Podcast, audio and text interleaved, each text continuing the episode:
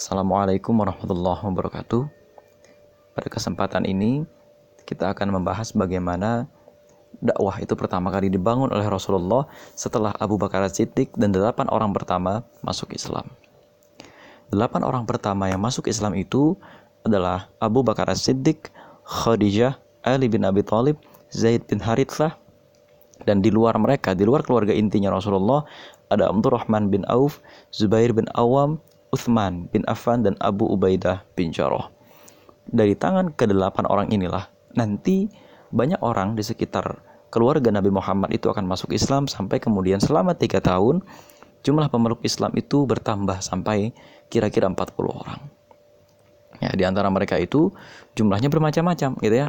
Dari kalangan yang bermacam-macam, dari kalangan budak misalnya ya. Ada budaknya Abu Bakar As-Siddiq, yaitu Amr bin Fuhairah.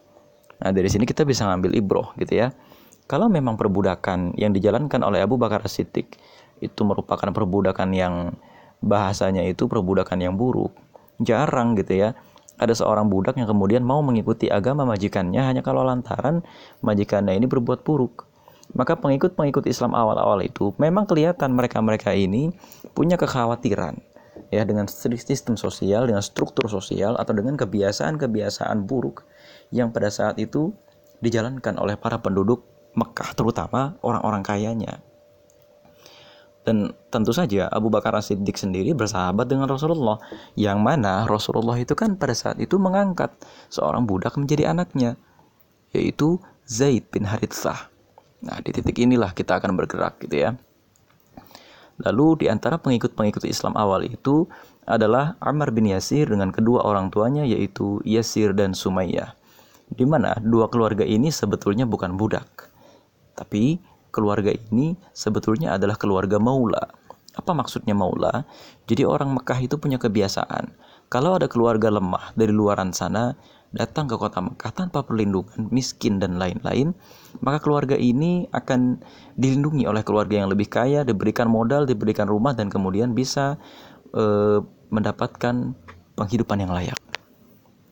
Nah, yang kita dapatkan dari ibroh dari peristiwa ini sebetulnya kota Mekah itu orang-orangnya punya modal sosial yang cukup. Hanya kemudian ya modal sosial yang cukup ini digunakan bukan untuk benar-benar melakukan perbuatan yang baik, tapi untuk semakin meningkatkan harkat dan martabat keluarganya. Makanya dalam Al-Qur'an gitu kan surat Al-Mudaththir yang pertama kali turun sebagai syariat dakwah gitu ya. Ini tegas menyebutkan bahwa wala tamnung tastakthir, jangan kau memberi untuk tujuan mendapatkan lebih banyak. Itu maksudnya. Di antara keluarga yang masuk Islam awal-awal adalah keluarga besar Jahsy. Kita tidak mendapatkan riwayat apakah Jahsy-nya ini masuk Islam, tapi hampir semua anak Abdullah bin Jahsy ini masuk Islam. Abdullah bin Jahsy, Ubaidullah bin Jahsy, Zainab binti Jahsy, gitu ya. Ketiga-tiganya ini masuk Islam, gitu ya dan terutama nanti Zainab binti Jahsy ini akan memegang peranan penting dalam sirah nabawiyah karena beliau adalah istri dari Rasulullah setelah sebelumnya dinikahkan dengan Zaid bin Harithah. Abdullah binti Jahsy adalah syuhada perang Uhud gitu ya yang sebelumnya melalui pengiriman pasukan beliau ke kota Mekah itu memicu perang Badar. Ubaidullah bin Jahsy ini beliau ini menikah dengan Ummu Habibah, putrinya Abu Sufyan. Di mana pada saat itu Abu Sufyan itu termasuk di antara salah satu orang-orang unicorn ya, pemilik usaha yang super kaya, yang sangat menonjol dari kabilah yang juga bangsawan. Meskipun keluarga Jahsy ini pendatang dari luar kota Mekah, di mana kita tahu gitu ya, di kampung-kampung itu kan sulit pendatang mendapatkan posisi yang kuat kalau dia ini tidak pintar, tidak kuat, tidak cerdas. Maka di samping budak-budak, memang pengikut-pengikut awal Rasulullah itu orang-orang hebat. Ya, orang-orang yang memang di satu lapisan generasi, mau kaya, mau miskin, cendekiawan, bodoh, dan lain-lain, mereka itu punya kekhawatiran mengenai nasib bangsanya, meskipun banyak pengusaha-pengusaha besar baru lahir akibat kebijakan pemerintah yang barangkali berpihak kepada pengusaha. Banyak unicorn-unicorn, startup-startup itu lahir akibat kebijakan negara yang berpihak kepada mereka tapi mereka rindu satu hal, yaitu keadilan mutlak yang bisa mengangkat harkat dan martabat manusia. Karena ternyata beredarnya kekayaan itu tidak mengangkat harkat dan martabat manusia. Tapi yang jadi masalah tidak merata. Nah, Di antara orang-orang yang masuk Islam lebih awal ini, di antara 40 orang gitu ya di tiga tahun pertama dan tampaknya ini juga terjadi pada setahun awal adalah Arqam bin Abil Arqam. Di mana sosok orang ini tampaknya menjadi mitos. Ada beberapa ulama ya mengatakan bahwa Arqam bin Abil Arqam itu adalah sosok yang sebetulnya bukan sosok tapi mitos yang sengaja diciptakan oleh para pengikut Islam awal untuk sengaja mengaburkan strategi dakwah gitu ya. Pendapat ini diambil oleh Muhammad Munir Qutban dalam bukunya Manhaj Haroki. Sebetulnya Arqam bin Abil Arqam itu adalah sosok nyata sebagaimana dikisahkan gitu ya oleh uh, Ibnu Hisham dalam kitab sirahnya yang disarikan dari kitab sirah gurunya yaitu Sirah Nabawiyah. Arqam bin Abil Arqam itu punya nasab dan jelas kisahnya itu gimana ya Arqam bin Abil Arqam bin Asad bin Abdullah bin Umar bin Makhzum bin Yaghzah bin Murrah jadi Arqam bin Abil Arqam itu dari kalangan Bani Makhzum. Di mana Bani Makhzum itu di antaranya Abu Jahal, eh, Khalid bin Walid, Walid bin Mughirah, dan lain-lain. Ini kalau kita menyebut dua nama ini, Abu Jahal dan Walid bin Mughirah, dua orang ini kan orang hebat, orang besar, super kaya, super kuat, punya pasukan banyak, gitu loh. Artinya, Arqam bin Abil Arqam ini memang orang yang punya kedudukan. Bani Makhzum itu memang bani yang sangat kuat bani yang sangat besar ya bani kita sebut bani kelas 1 di mana bani kelas 1 itu di antaranya adalah baninya Nabi Muhammad yaitu bani Hashim gitu ya e, baninya Abu Sufyan yaitu bani Umayyah bani Abdul apa bani Abdul Syams gitu ya. Terus bani Makhzum ini bani Zuhrah baninya Aminah ibunya Nabi Muhammad dan bani Asad. Bani Asad itu baninya Khadijah ya istrinya Nabi Muhammad.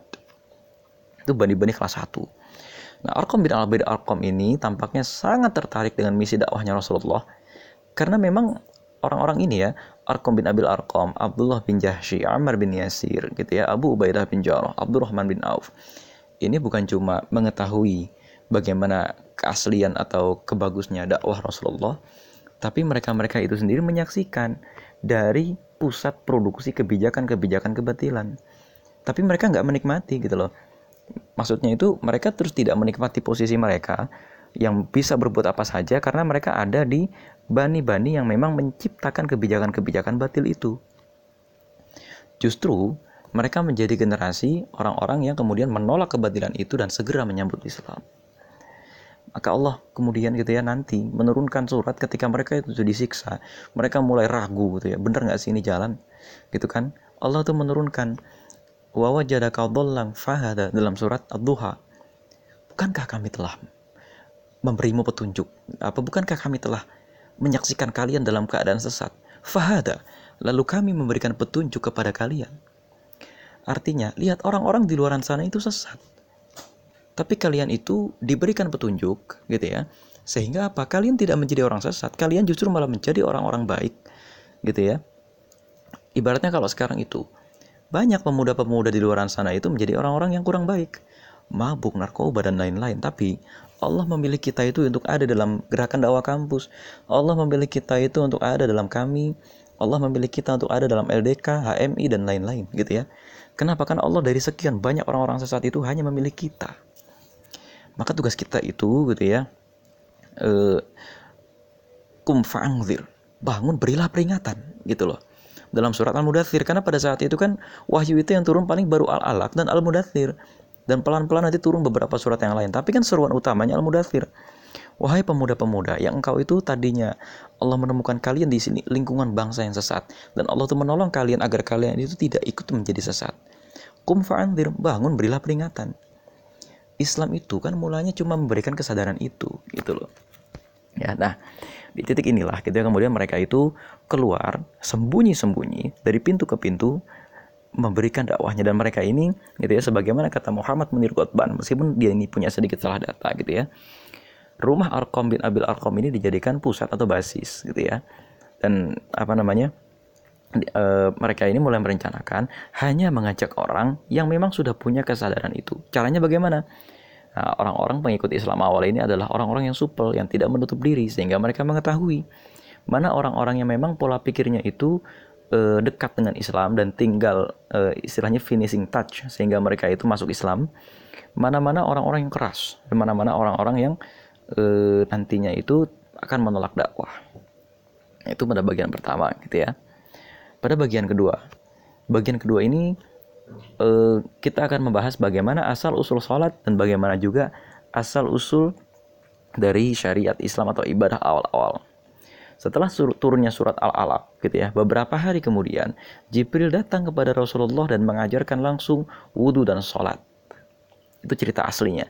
Jadi ya, ini menurut Sirah Ibnu Hisham digambarkan di situ yang sahih bahwa e, Rasulullah itu di, diajarkan langsung oleh Jibril wudhu dan sholat di puncak sebuah gunung gitu ya.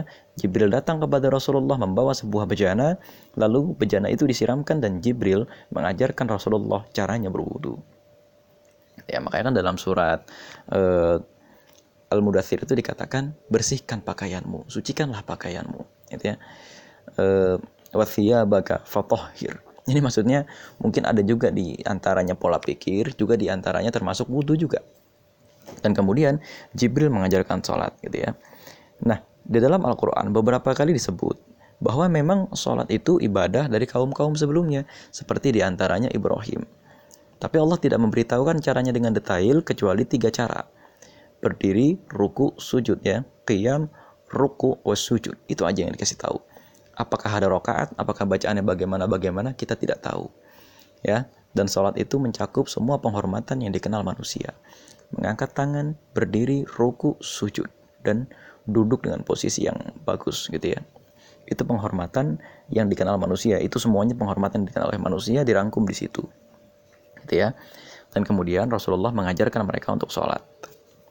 Nah pada kira-kira akhir tahun ketiga dakwah gitu ya. Para sahabat yang jumlahnya 40 orang itu termasuk di antaranya ada Sa'ad bin Abi Waqqas dan adiknya Umair bin Abi Waqqas gitu ya.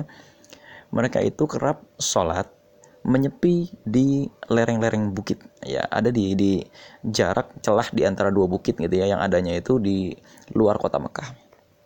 Sengaja nih mereka cari tempat yang sepi karena pada saat itu orang-orang tuh biasa kalau sholat itu di depan berhala. Lah ini mereka sholat itu e, tidak di depan berhala kan aneh gitu kan.